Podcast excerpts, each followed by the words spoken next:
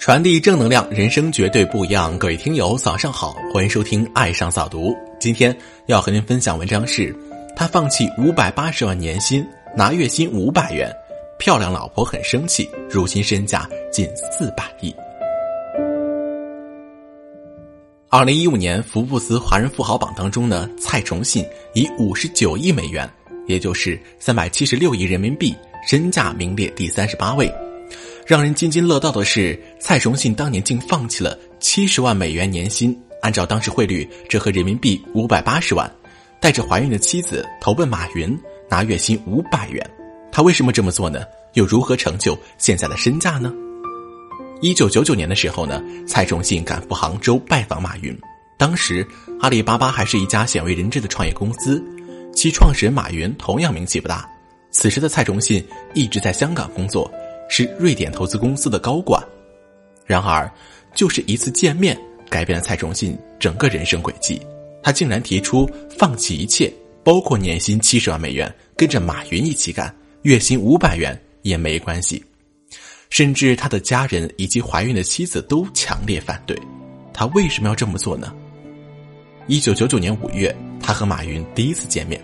去之前，他的台湾朋友呢给他描述马云这个人。有点疯狂。当他去了之后，发现马云甚至还没有成立自己的公司，任何公司实体都不存在，只有一个上线刚刚几个月的网站——阿里巴巴。他与马云见面的时候，就被马云人格魅力深深吸引了。马云非常平易近人，还极有魅力。他一直都在谈论伟大的愿景，他们没有谈商业模式、盈利或者其他业务上东西。马云说。我们拥有这些数以百万计的工厂资源，我如何帮助这内地工厂接触到西方世界呢？当时他觉得马云的创意，将这些公司推上线，够得上伟大，但是却不是什么惊天动地的想法。他很欣赏马云的个性，然而真正打动他的地方，不仅仅是马云本人，而是马云与一群追随者患难与共的事实。蔡崇信。我想啊，这家伙有能力将一群人聚在一起，是个有影响力的领导者。马云真的有能力做成一番事业，我是不是也该加入这个充满冒险精神团队呢？他告诉马云这个想法，马云说：“我只付得起五百元的月薪。”他说：“好，没问题。”打定主意后，蔡崇信决定辞掉年薪七十万美元的工作，跟马云一起干。然而，当时他的妻子呢，克拉拉正处于怀孕阶段，一听说这个想法，就觉得自己老公疯了，这么好待遇不干，却去一个不知道未来的小公司。一听马云只付得起五百元月薪，就连蔡崇信老爸蔡中曾，台湾知名律师也连连摇头。不过，蔡崇信却坚定的辞职了，把家人气得够呛。一九九九年，蔡崇信来到杭州，再次找到马云。这一次，他还带着妻子克拉拉，希望说服他同意自己加入。六月，马云对他说：“重信，请帮我组建公司吧。”他答应了。他问马云哪些人将成为股东，马云给了他一个名单，几乎小屋里所有人都是股东。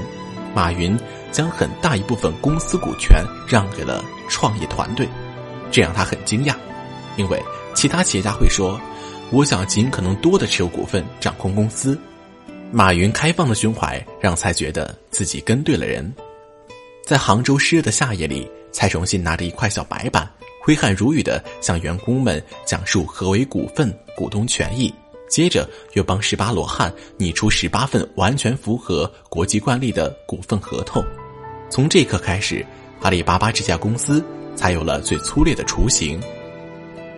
接下来就是大家都知道的蔡崇信操盘的三次重要增资了。两千年，蔡马两人前往日本软银在东京办公室与孙正义谈判，蔡深谙谈判出价之道，一坐上谈价桌，马云即发挥独有的个人魅力，大谈阿里巴巴美丽前景，而蔡崇信虽然不多话，却在关键时刻对孙正义前两次出价勇敢说不，最终。孙正义点头答应，拿出两千万美元。阿里巴巴凭借这次投资躲过了互联网最寒冷的冬天。两千零四和两千零五年，蔡崇信再度替马云筹资八千两百万美元，并合并雅虎中国。这两次重要的翻身，不仅让阿里巴巴有足够的资源构建淘宝网，也让阿里巴巴坐稳今天中国第一大电子商务的宝座。二零一四年，蔡崇信带领阿里巴巴在美国上市，他参与了 IPO 过程的各个环节，包括公司结构的设计以及承销商的选择。他不断打电话与摩根大通、高盛和摩根斯坦利进行沟通。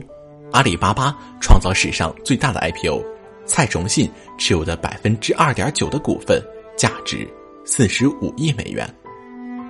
二零一五年，蔡崇信以五十九亿美元名列福布斯全球富豪榜第二百四十八位。掌声与鲜花背后，很多人佩服他的眼光和能力，然而却很少有人知道，面对当时。家人妻子的不理解，他曾经多么倔强的坚持，所以找到一个志同道合的合伙人是有多么重要啊！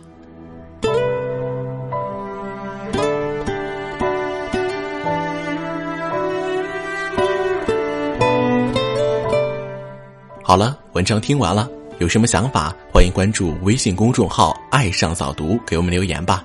如果感觉不错，请分享到朋友圈。另外，爱上早读新开通了备用号“六点早听”，欢迎扫描文章头部二维码关注，谢谢。